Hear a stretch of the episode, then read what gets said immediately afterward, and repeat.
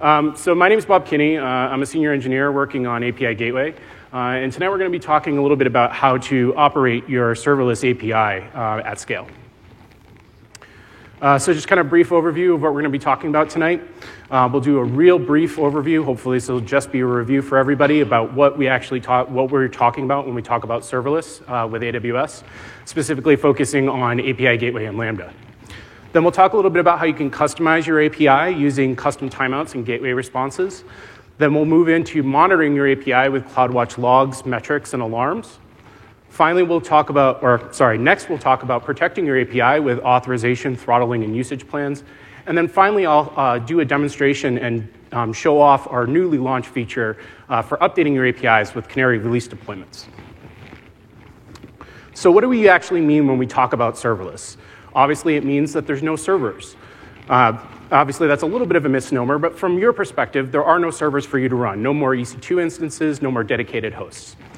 You don't you uh, it scales up as you uh, um, as needed. So when it, uh, when you need the scale you can get it. You never pay for the idle usage. You only pay for the invocations uh, and the lambda compute time that you're actually using. And as with all other aws services availability and fault tolerance is built in so the first component sort of the entry point i like to think it as the entry point for the serverless model is amazon api gateway which is the service i happen to work on uh, so it allows you to create a unified REST API interface uh, integrated with any number of services on the backend. It has built-in DDoS protection and throttling to protect your backend. You can authenticate and authorize your requests, as well as throttle, excuse me, throttle, meter, and monetize your API usage to bill for third parties. So what you see on the screen is a uh, high-level architectural design uh, for API Gateway as it launched uh, the, uh, way back when, two years ago. Uh, so we have our clients, whether they be mobile apps, websites, or services, making calls over the internet uh, through to a DNS name pointing to a REST API, which is fronted by a built-in CloudFront distribution, which then had, connects to the API Gateway service. Once it hits the API Gateway service, we have integrations with CloudWatch and a built-in caching layer before it eventually goes off to your integrations. And those integrations could be AWS Lambda, an endpoint running in EC2, any other, any other AWS service, as well as any other public HTTP endpoint. So about a month ago, uh, we launched what we call regional API endpoints.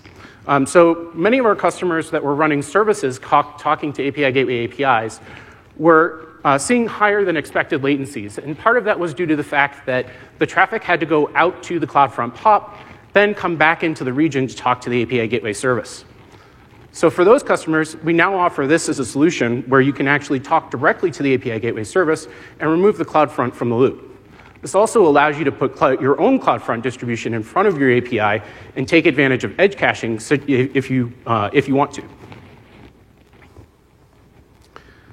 So the other half of the equation that we'll be talking about a little bit today is the AWS Lambda service. And hopefully everybody is familiar with this. It allows you to bring your own, uh, own code, uh, various runtimes from Node.js, Java, Python, and C Sharp. Uh, you can bring your own libraries, a simple scalable, simple resource model where you actually just define the amount of memory that you want to allocate to your function. That also has uh, benefits for the amount of CPU that you get.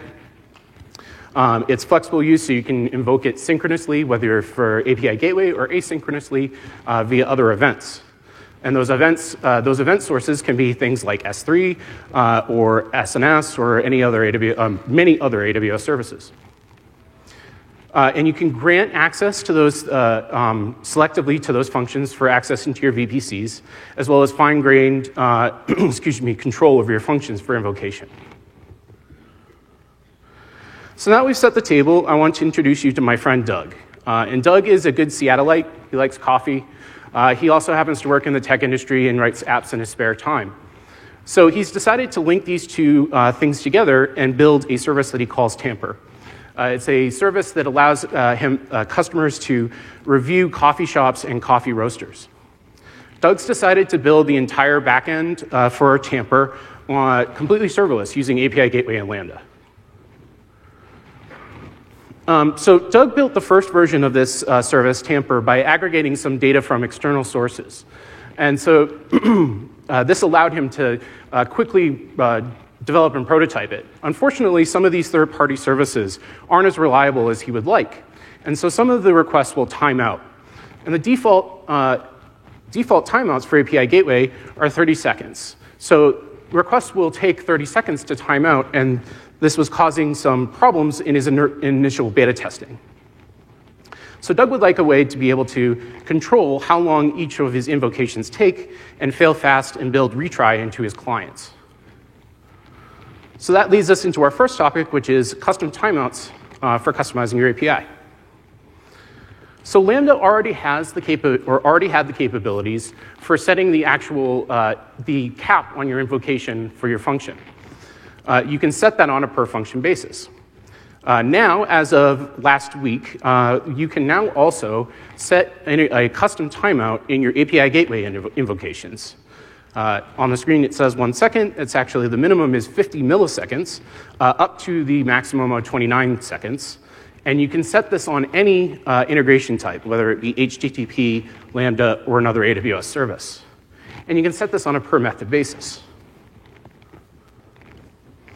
So now that Doug has custom timeouts, he's able to fail fast, do retries in his clients, and have a much better experience inside of his application, um, and is able to move on.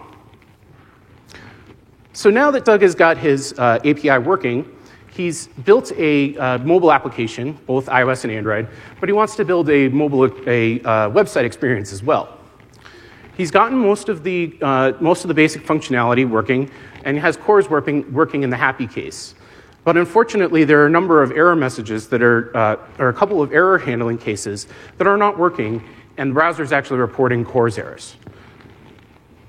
This is because the, uh, excuse me, even though he's configured his API to return those responses, API Gateway is generating those error responses and intercepting uh, the configuration. So he needs a way to be able to add that configuration to the error messages being generated by API Gateway. Thankfully, there is a, a, way to do this now. Uh, and that's a feature that we launched recently called Gateway Responses. So Gateway Responses allows you to customize the error messages returned by API Gateway in various error scenarios. So the things that you can customize are the, obviously the HTTP response code. Uh, you can modify the body content if you want to change the error message, as well as add headers, which is the thing that we're most interested in here.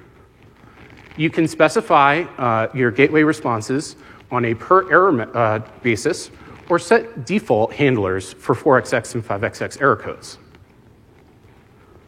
So now what I'm going to go ahead and do is do a short demonstration of how we can actually set that up.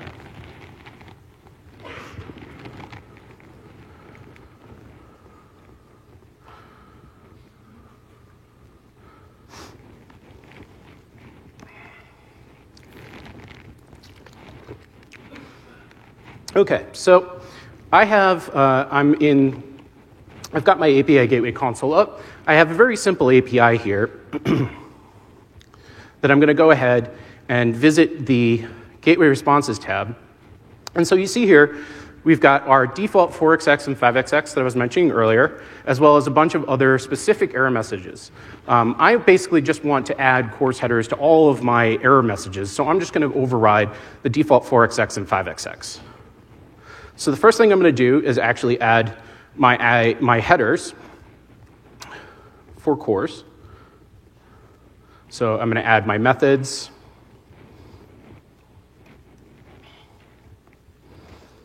Because I'm putting static strings, I have to enclose those in quotes. Now we'll add our access control headers.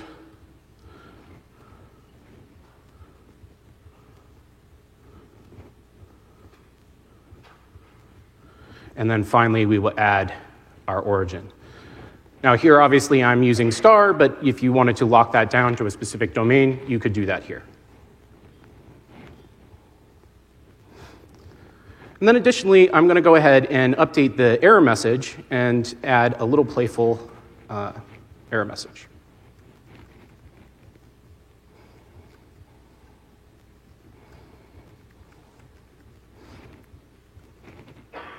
So I'll go ahead and save my gateway response. Now that's that just saves it into the uh, API Gateway service. I do need to still deploy that change. So I'll go back over to the Resources tab, deploy it now, and deploy it to my prod stage. Now, this method is actually, uh, um, so obviously I'm getting a, a, 200 response here with some actual, uh, some actual value. If I want to test my 4xx response, all I really need to do is just use a, a, a path that is not mapped in my uh, API, and I'll get back the default 403 error message. So we can see here that we actually have our custom error message. And if I take this over to a command line and use curl, we can see that we're also getting our CORS headers. So this is an easy way for you to customize the error responses for all of the error cases that API Gateway may generate.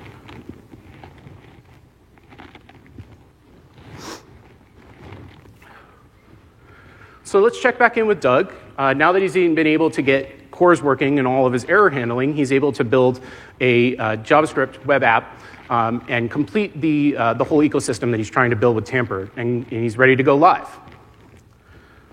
So we'll fast forward a little bit to the first reviews of, of Tamper. And you can see here the early responses have been somewhat mixed. And that's probably putting it kindly.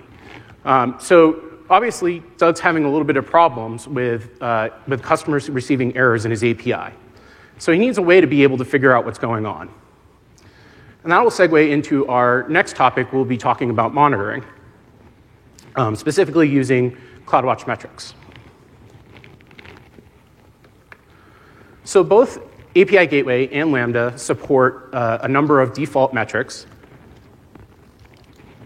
Um, the ones you see listed up here on the screen are the ones that you get by default for API Gateway. So that includes our count, which is our overall invocation count. That'll include both errors, throttles, um, any request that's received by the API Gateway service. Then we have our 4xx and 5xx error counts. These can also be um, graphed in, in uh, CloudWatch with averages to get your percentage of errors, not just your overall uh, error counts. We additionally law, um, emit two different latency metrics. One, which is what we just call latency, which is the time from when the API Gateway service receives the request to when a response is sent to the client. And the second one is the integration latency, and that's the time from when API Gateway sends a request to your integration from when it receives a response. So if you're interested in seeing the overhead added by, by using API Gateway, you take your latency minus the integration latency, and that's the overhead introduced by API Gateway. Additionally, if you use the built-in caching service, uh, the built-in caching in API Gateway, we emit cache metrics uh, for, for hits and misses. And again, these also can be used, um, these also can be graphed as averages to get your cache hit and uh, miss percentages. So in addition to the default um, metrics, you also are able to add additional detailed metrics. Uh, these are the same set of metrics that we saw on the previous slide, but they are uh, set on a per method basis. So it allows you to see more granular detail. You can set this at, uh, def by default in the stage level or override this on specific method methods that you're interested in monitoring. So the default metrics uh, are free, uh, free, included free of charge, and they're broken down by the API stage. If you want to enable detailed metrics, standard CloudWatch pricing applies, so you pay on a per metric, uh, um, per metric basis, and you can enable that, and it's broken down by method. Once we have metrics, then we are able to set alarms on those metrics. Any metric obviously can be uh, tied to an alarm, the alarm notification can then be sent to an SNS topic, and that SNS topic can then have any number of destinations, whether it be an email address, an SQS queue, or if you wanted to double down on your serverless infrastructure, you could even invoke a Lambda function to attempt an automated mitigation. So what I'll go ahead do go do now is uh, demonstrate how we can set up some alarms based on some CloudWatch metrics. So I still have my, um, my existing API here, which is a very simple uh, API. Uh, and I'm going to use a tool called Gatling to actually generate uh, some amount of traffic to, uh, to this API. All it's going to do is hit uh, this particular method in my API, which is calling a Lambda function, which occasionally generates a 500 uh, error message. So I'm going to go ahead and start up Gatling script. I'm going to filter out some of the verbose logging that it generates. I'm going to go ahead and start my random errors test.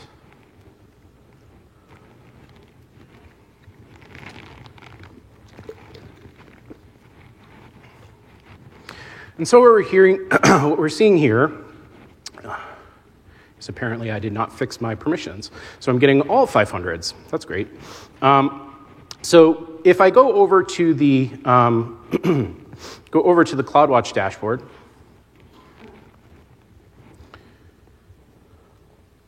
what I should be able to see here, if I go over to the metrics and go to API Gateway stage event 2017.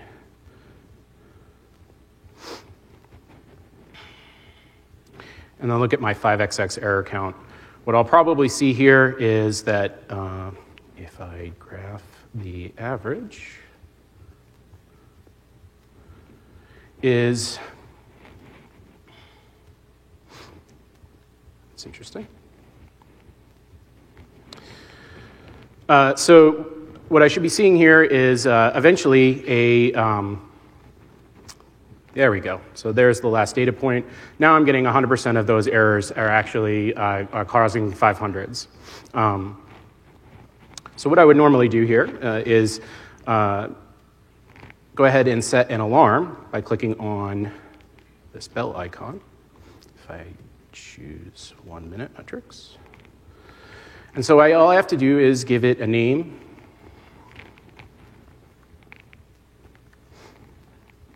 And I'll set that for, um, doesn't really matter because the values we're doing 100% of errors. So we'll just say that if we were alarm on uh, 5% uh, error metrics for, um, for one data point. And then we'll go ahead and set my email address. So I've set up a, a, G, a temporary Gmail address for, for getting the alerts, and then I'll go ahead and create the alarm. Um, so when I initially create the alarm, the alarm will be in an insufficient data state. Eventually, what we should see is, is after about a minute, the state will, the alarm will, uh, will have enough data to actually trigger the alarm and generate a email message to that Gmail address. And we've already seen it transfer into an alarm state. And if I go over to my email, hopefully we get our email not quite yet. Um, so normally here at this point, then uh, you would be able to have uh, uh, your operator respond uh, to your alarm, figure out what the root cause of the problem is, and, and move on. So, oh, of course, this is the part that decides to fail.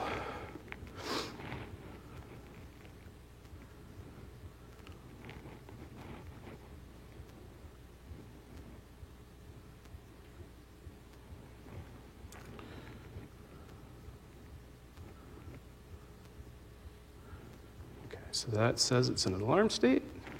We still haven't gotten our email, unfortunately. Okay. Well, unfortunately, just have to move on. Okay.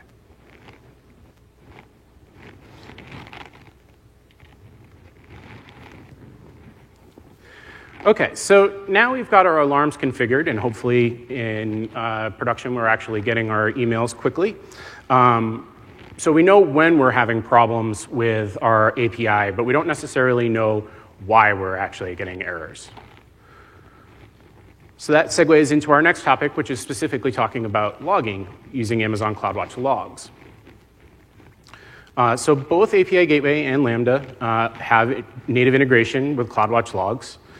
Um, so API Gateway offers two flavors of logging now. Um, so the basic, uh, more basic logging that was launched with the service uh, offers basic um, uh, request response logging, uh, any transformations that you may have you, uh, you may have applied in your API, as well as uh, overall request response status. additionally, as of last week, we launched what we call access logging. Uh, and this is, allows you to customize uh, a log line uh, to receive inside of your CloudWatch logs that is akin to a uh, Apache style log format. So the common log format is one of the uh, sort of the out of the box formats that we can use to enable uh, CloudWatch logs. On the Lambda side, we actually can log, the native logging is under your control out of your code. So anything that you log directly from your function ends up in your CloudWatch logs, and you can anal- uh, analyze it uh, however you see fit. Once you have those logs, you can set up what's called log pivots.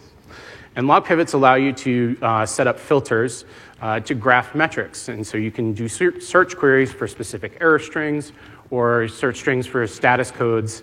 Um, and then once you have those metrics, you can set an alarm on that and then jump directly to the actual log entries that are generating uh, the alarm state. So now we'll go ahead and actually see if we can try to diagnose exactly what's going on with our API.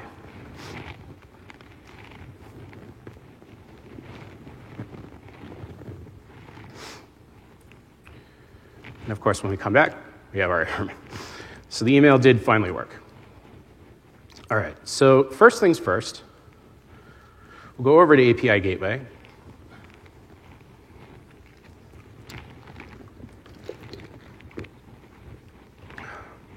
And all of the logging uh, for API Gateway is set on uh, the stage level. And much like the detailed metrics, can be overridden on a per method basis if we want. Uh, so I'm going to go to my stages, go to my particular prod stage, and then I'm going to enable logs at the error level, as well as enable access logging.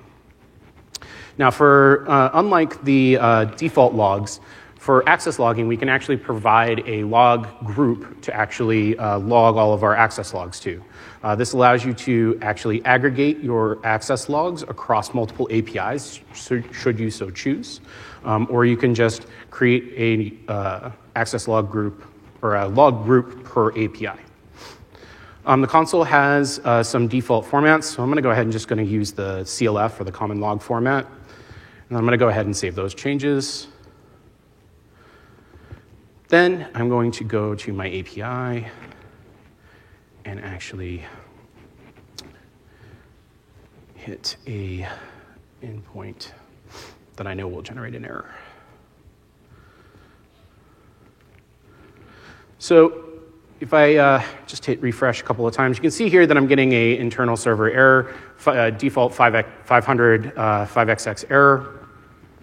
And if I go back over to the CloudWatch console and go to my logs, I should be able to find the specific request IDs as well as the status code in our access logs. So here's my access logs group. Hopefully we'll see some logs. Uh, don't do this to me. okay, so let's check and see if our regular logs have some data. You guys don't have it either. Let's double check and make sure that we've configured this correctly.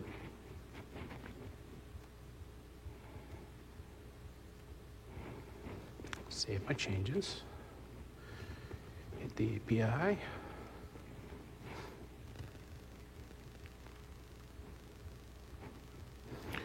Oh boy. Oh, here we go. Okay. Um, so let me just go back to my access logs real quick.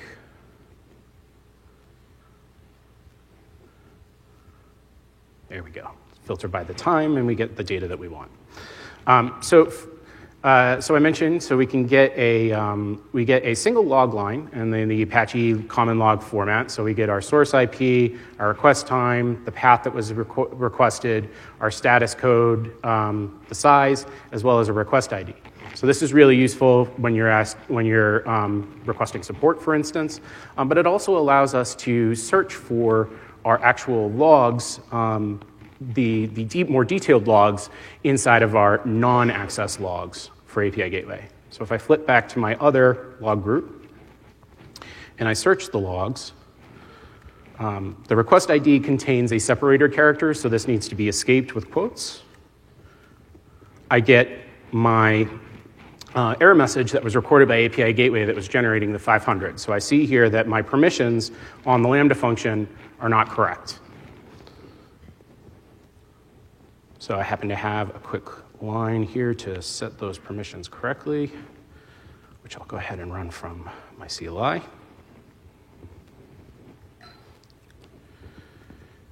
And then I'll go back to my here, and now I've got my refresh. I've got a 200 response with the correct data. If I go back over to my logs, to my access logs, we can now see a 200 response with the same data with the request IDs. So this is a great way for, um, for you to actually look at uh, the error messages being generated and then, uh, or look at the errors being generated and then um, dig down deep with the, uh, the request IDs. You could then take this request ID, pipe it into your Lambda logs, search your Lambda logs for those request IDs to look inside of your Lambda function as well. Um, additionally, you can use the access logs and export them to S3, send them to another, uh, and send them to an analytics system if you wanted to uh, get additional contextual information about the requests coming in on your API.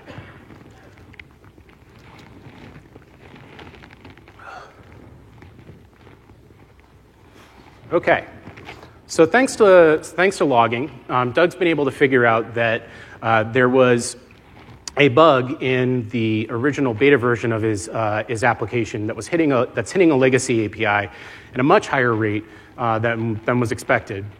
And that's using up valuable resources uh, that his production customers uh, aren't, the, the calls for his production customers aren't able to use. So Doug needs a way to be able to limit the impact of this bad, uh, bad version in this, for this legacy API so that the resources can be used to serve his prod traffic. So that segues into our next topic, which is protecting your API with throttling. So API Gateway supports uh, or has three levels of law, uh, throttling. The first and the most granular is the API key level throttling.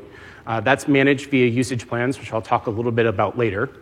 Um, but that's the, the most fine grained ways that you can uh, configure throttling. The next level is method level throttling.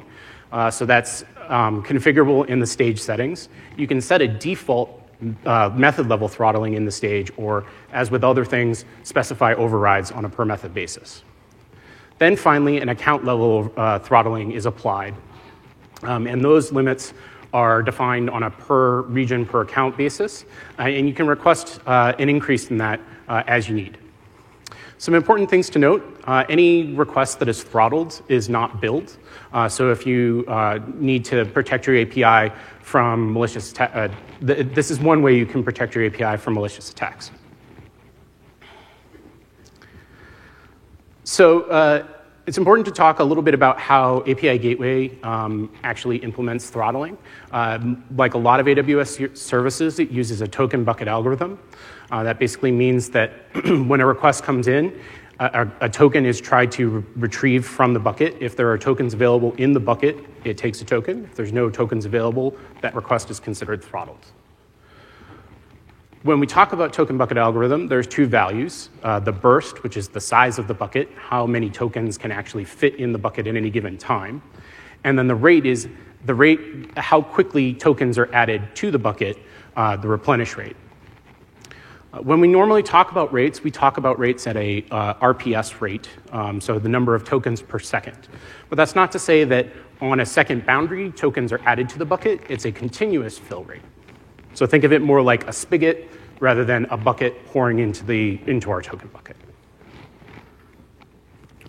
So now I'm going to go ahead and do a demo, demo that will hopefully go better for enabling throttling.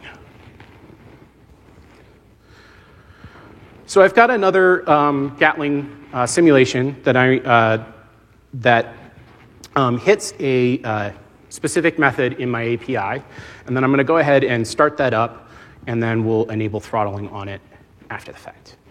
So I'll go ahead and start up Gatling again. I'll start my throttle test. Hopefully this one's not generating 500s. Okay, these ones are okay. Good.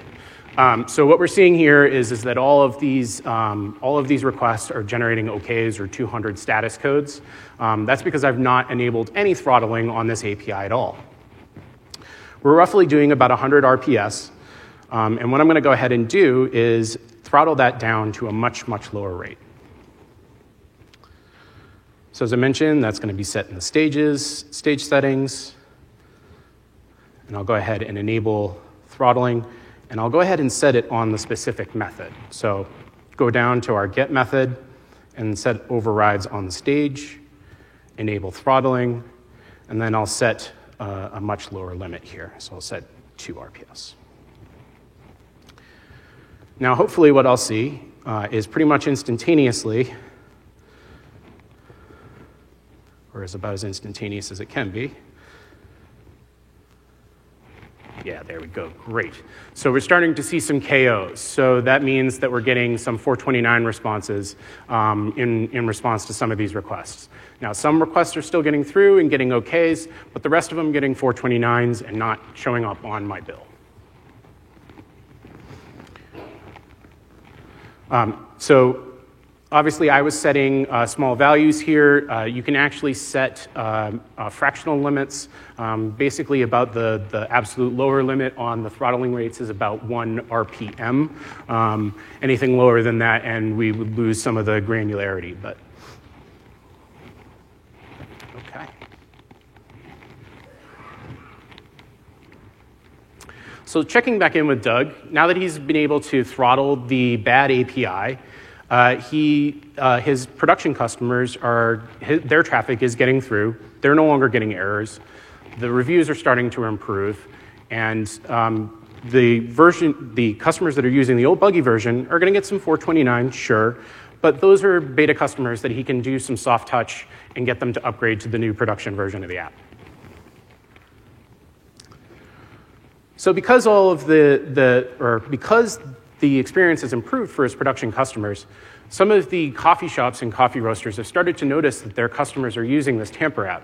And they've reached out to Doug to actually uh, talk to him about adding promotions inside of the application so that they can offer um, you know, some coupons for valid, valued repeat customers. So Doug needs a way to open up a portion of his API so that these uh, coffee shops can actually submit the promotions without him having to be a go-between. So that'll segue into our next topic, which is talking about authentication and authorization in API Gateway.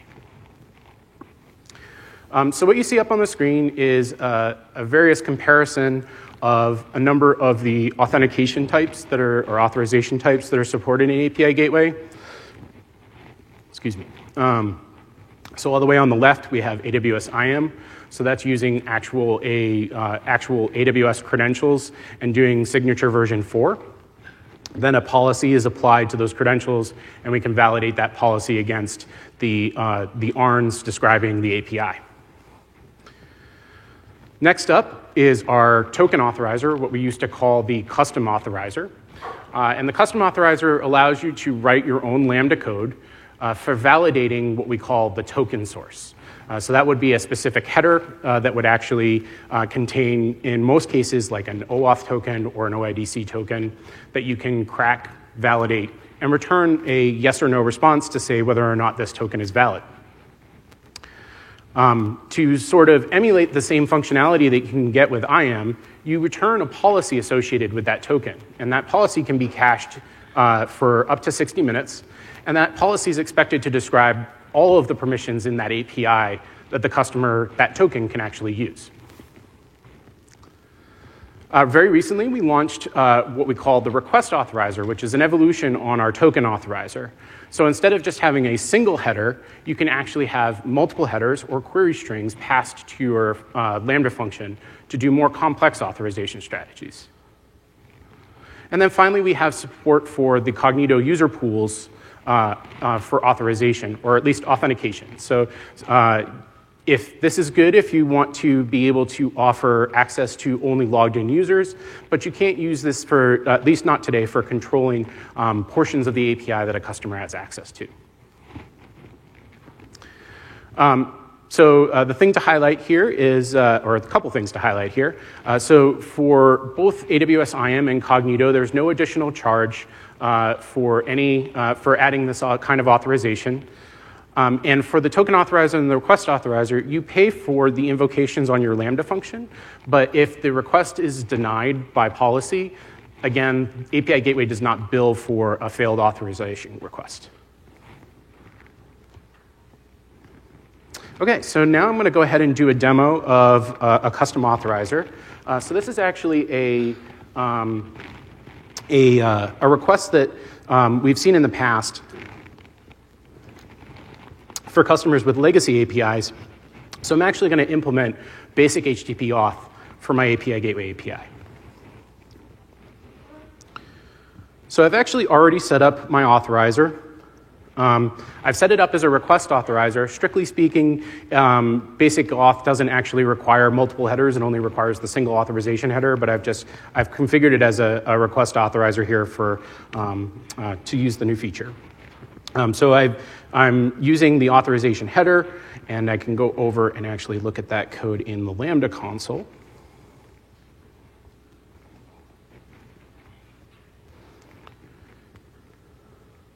And so my request authorizer is just then, going to take the, um, it's all the way down. Um, so that it's just going to take the, the authorization header that gets passed in, uh, base64 decode it, figure out what the username and password is, and then compare it against uh, a, a hard coded set of credentials. Obviously, you could use this to um, link up with a database with a username and password store, uh, should you so choose. And then any user that's not uh, authorized, we will return an unauthorized request and basically just reject the authorization. So now I'm going to go back to the API Gateway console because there's one other piece that I need to configure, um, which is the uh, response when no authentication is presented, so a 401 error. So in basic auth, I need to make sure that I actually re- return a, um, an appropriate header to tell the browser to prompt the user for the username and password. So we'll go ahead to the gateway responses. I'm also going to go ahead and reset this guy just so that I don't get this later. And oh, it's already here from leftover from a previous, uh, previous demo. So I've added the www authenticate header with basic. So if when I hit my API without credentials configured, I should get a prompt.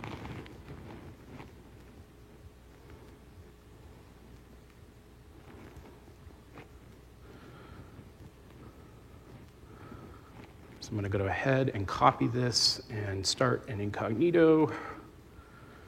So as you can see, I get my 401 response back, and my browser is now prompting me for a password. So I'll go ahead and enter in my unprivileged user.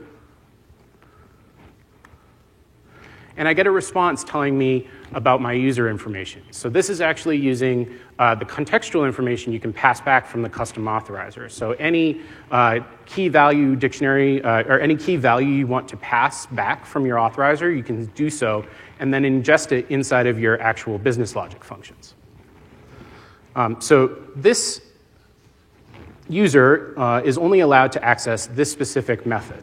If I try to access a more privileged method, I should get an error message I didn't deploy that change. Of course I didn't. So I get my default, uh, my default error message, which is left over from my 4xx uh, error message tests, um, indicating that I don't have access to this method. If I go ahead and terminate this incognito session and open up a new one, and then log in with my privileged user, actually type the password correctly.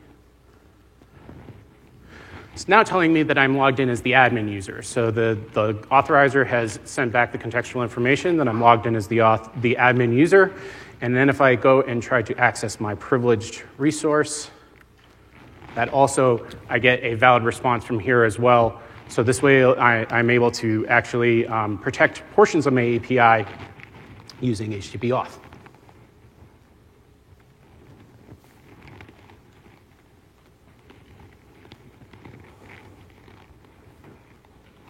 Okay, so checking back in with Doug again. um, the promotions have been a hit, and so Tamper is growing even, uh, even larger than it was before. Uh, and now he's actually talking with other services uh, that are interested in partnering with him, like a, a, a new service that's actually a, um, that re- reviews brunch spots. And they're interested in, in uh, cooperating together and sharing information. So now Doug needs a way to be able to share uh, aspects or portions of his API with these third parties while also tracking usage uh, and limiting usage for potential billing purposes later. So that'll be our last topic about protecting our APIs with usage plans. So usage plans uh, are, are, a way for uh, describing a set of um, permissions or throttling for a given API key. So there are basically three parts of a usage plan. Uh, the throttling rate, which is using token bucket algorithm, so rate and burst, and that's a avail or excuse me, and that is applied on a per key basis. So every key in the plan gets the throttling limit. Additionally, you can also set quotas. So that's for periodic usage for daily, weekly, or monthly limits. And then finally, we also get built in daily usage reports on a per key basis inside of the plan for use in, uh, for billing. Additionally, you, uh, there's also uh, native integration with usage plans in the AWS Marketplace. So if you're actually interested in reselling your API, you can set up a plan, list it inside of the AWS Marketplace, and then AWS will actually take care of the billing and metering for you. So that Doug is integrated with usage plans, Tamper is growing even, even more. And now he's starting to run into some scaling problems based on some early design decisions that he made when he first wrote the app. He's gone ahead and rewritten those portions um, with the greater understanding of, of the API at scale. And even though he has unit tests and he's gone through and done some, some load tests and debugging, he's still a little concerned about flipping 100% of the traffic um, without, uh, um, in sort of one big bang. So he needs a way to be able to slowly roll out this update to a portion of his traffic, validate it, and then increase it over time. And that's where I get to talk about the brand new uh, feature that we just launched today, which is called Canary Release Deployments. So, brand new, um, just available today. Uh, Canary Release Deployments allows you to tag a deployment as a canary for your stage.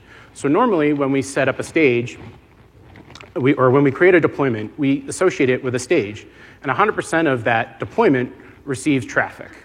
With the Canary deployment, you can specify the percentage that the Canary receives based on, uh, compared to your regular deployment. You get isolated uh, metrics and logging, so you can see just the logs metrics for your Canary.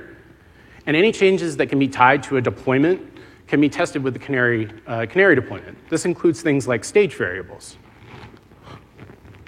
So now I'll go ahead and demonstrate using Canary deployments.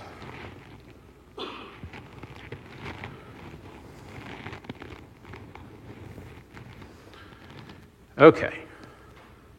So inside of the console, the first thing I need to do is actually enable the Canary deployments. So over on this new tab, I have this new button for creating a canary.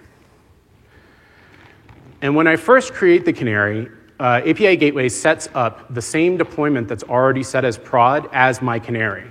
Now, when I try to go to deploy, well, first thing I'll do is actually set my values for what I want my canary to receive. So I'll go ahead and say that I'm going to send 10% of the traffic to my canary.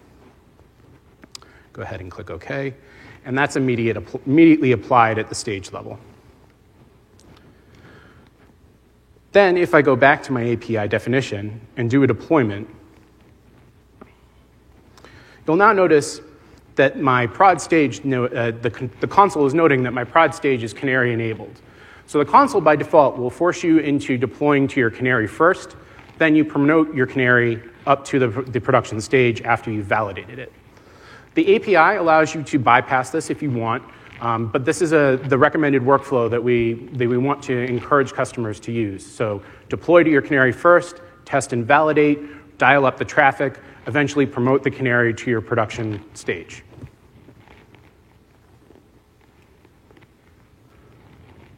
So once I deploy my canary, I'm going to go ahead and actually start up my um, my Gatling requests again so that I can see some metrics. Um, so I mentioned that we also get isolated uh, metrics and logging. Now, even though I'm able to see the, the metrics and logs in isolation, um, I also, uh, they also get rolled up into your regular metrics. So it's not just, uh, so you don't have to worry about um, looking at both uh, at the same time. You can look at your specific canary metrics, but you can also look at your service in aggregate. So I'm going to go ahead and start up my throttle simulation again, just so that I can get some traffic on my API. And then if I go over to the CloudWatch console and go to the metrics, API gateway by stage, go to my reInvent 2013 API, you'll notice here that I have both a prod stage as well as this prod slash canary stage. So the prod slash canary is the specific canary metrics. So if I graph both the count for the overall API as well as the canary, and graph the sum for one minute. What we should eventually start seeing is um, on these last data points, once we start actually getting requests. What we should eventually see is, is that the, uh, we'll get the overall count of the number of requests that are coming into the API, and then we should see roughly about 10% of the requests going, uh, uh, 10% of that number in any given minute period going to the canary. Okay, so our last data point, we got um, so about 88,000 or roughly about 89,000 going to the whole stage, so the whole stage, and then roughly 10% of that, 8.9 um, thousand, going to the canary. So this allows you to, um, so all of the same metrics that we talked about before, your 5xx, 4xx counts, latencies, um, are available inside of the canary stage. So you can set your alarms and actually do automatic rollback with Lambda uh, should you breach any, any sort of your SLAs on your API when you do your, deplo- your Canary deployments. You can also, if you want to, uh, automate the promotion. So you can set up a CloudWatch event that will trigger the promotion of your Canary to your production traffic, assuming that you haven't breached your thresholds. So additionally, we also have our access logs and our regular logging, also with the slash canary convention. So our access logs slash canary, our stage logs slash canary, and we can see the individual requests going to our canary stage to then eventually look back. So as we can see here, these are obviously the 429s because I still have the throttling enabled uh, on, on this method. And that's canary release deployments.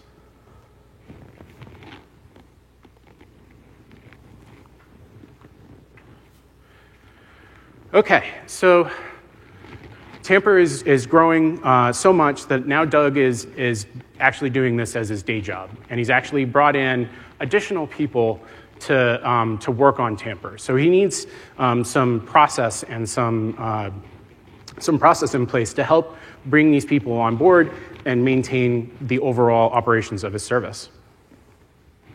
So now I'm going to talk a, uh, a little bit about some of the various methods uh, you can um, manage your API lifecycle. Uh, the first and uh, um, most basic is the API stage. Um, so we already saw that when we were talking about Canary release deployment, but the API stage is a named version or a named deployment, um, and the, the, intention is for the, to use this for various versions of your API, whether you call that dev test prod or alpha beta gamma, um, different versions as you promote through. Um, it supports parameterized uh, values through stage variables. So if you have a different uh, database per stage, you can set that as a stage variable to pass down to your um, integrations or your Lambda functions. The next thing uh, for managing uh, your APIs is custom domains. Uh, so this allows you to run your API inside of your own DNS. So by default, when you create your REST API, you get a Amazon AWS.com domain with a GUID representing your REST API ID. If you want to put a um, DNS name on top of that, you can configure that with a custom domain inside of API Gateway. This is actually one of our recommendations if you're interested in versioning your API, um, so that you can actually maintain your two versions as independent REST APIs and iterate on them independently. So you can set up API, for instance, api.tamper.com slash v1 to go to the v1 version of your REST API, and api.tamper.com slash v2 to go to your v2 API. And with the launch of uh, regional API endpoints, uh, now there's no longer a restriction, uh, so you can actually create the same custom domain in multiple regions, which allows you to do um, either failover or active-active uh, um, multi-region redundancy. And there's actually a workshop uh, focused solely on this topic. Um, so if you don't have time to do that uh, while you're at reInvent, uh, the materials will be available later. So do, uh, do check out that if you're interested. Um, so now we also need a way to actually describe our APIs. Now, certainly you can go through and uh, click through the console and configure API that way. Um, but it's, it's really nice to be able to actually describe uh, the API in a definition that you can uh, view and treat as code. Uh, and the, the default supported mechanism uh, inside of API Gateway is with Swagger. Uh, and if you're not familiar with Swagger, it's a standard from the Open API uh, initiative. Uh, currently, the 2.0 version is uh, a subset of 2.0 version is supported inside of API Gateway, and I do realize that 3.0 is available, um, and we have asked, we have plenty of customers asking for that, and uh, we will uh, um, definitely consider adding that in the future. Um, so Swagger supports JSON and YAML as the actual um, definition, and you can import uh, Swagger as well as get it back out. So this is a great way to actually replicate um, your API definitions across regions for that cross-region redundancy we were talking about earlier. Uh, additionally, uh, AWS has what we call uh, the Serverless Application Model, or SAM for short. Uh, and we see here Sam the squirrel, which is our mascot for, um, for the Serverless uh, Application Model. Um, so SAM is an extension of CloudFormation. Uh, it simplifies some of the uh, API gateway specific configuration in CloudFormation such that you write um, much less boilerplate in order to set up your API. Uh, so you have a bunch of resource types, including functions, APIs, and tables, so you can s- simplify your DynamoDB uh, um, table provisioning as well. And because it's an extension of CloudFormation, you can actually mix and match uh, and add uh, additional CloudFormation um, values as well. So, highlight there. Uh, so things like S3 or Kinesis or step functions, if you want to add those uh, as explicit CloudFormation resources on top of your SAM template, you can do that. Um, SAM also supports parameters and mappings and outputs, same as any other CloudFormation stack. Uh, and import uh, supports intrinsic functions as well as import value. And like the Swagger definition in CloudFormation itself, it supports YAML or JSON as the actual um, language for definition. Um, so I would be remiss if I didn't also mention that there's a number of other methods for doing uh, exactly the same thing. Um, so things like uh, AWS Chalice or serverless uh, are popular uh, frameworks for actually describing and deploying your APIs. Um, so feel free to use whatever tool um, you feel most comfortable with that actually helps you in your own process. So once we actually have our definition and we have our, our code, we need some way of actually um, deploying it, building and deploying it. Um, and so I want to uh, highlight a couple of uh, other services. Uh, first is AWS Code Build. Uh, if you're not familiar, uh, it's our managed build system. Uh, so it's a fully managed build environment. Um, much like other AWS services, you pay only for the compute time that you actually use. You, it scales up to, um, to com- scales up to for, for your, your needs for your building, and it integrates direct, natively with CodePipeline and Jenkins. Uh, it can also be used as a, as a test step inside of Code Pipeline, which is the next service that I would like to talk about, which is a mechanism for actually um, describing and visualizing your promotion through your various stages of your, of your application's lifecycle. So this allows you to, to build continuous delivery pipelines um, for your APIs. You run your code build step on commits, You deploy it using uh, uh, CloudFormation or, um, or Code Deploy. You run tests, again, either with Jenkins or with Code, uh, code Build, and then uh, do promotions based on whether or not those tests pass or fail. So that brings us uh, to the end of the talk. Uh, and if I can get you to take away anything uh, from this talk, it's to be like my friend Doug.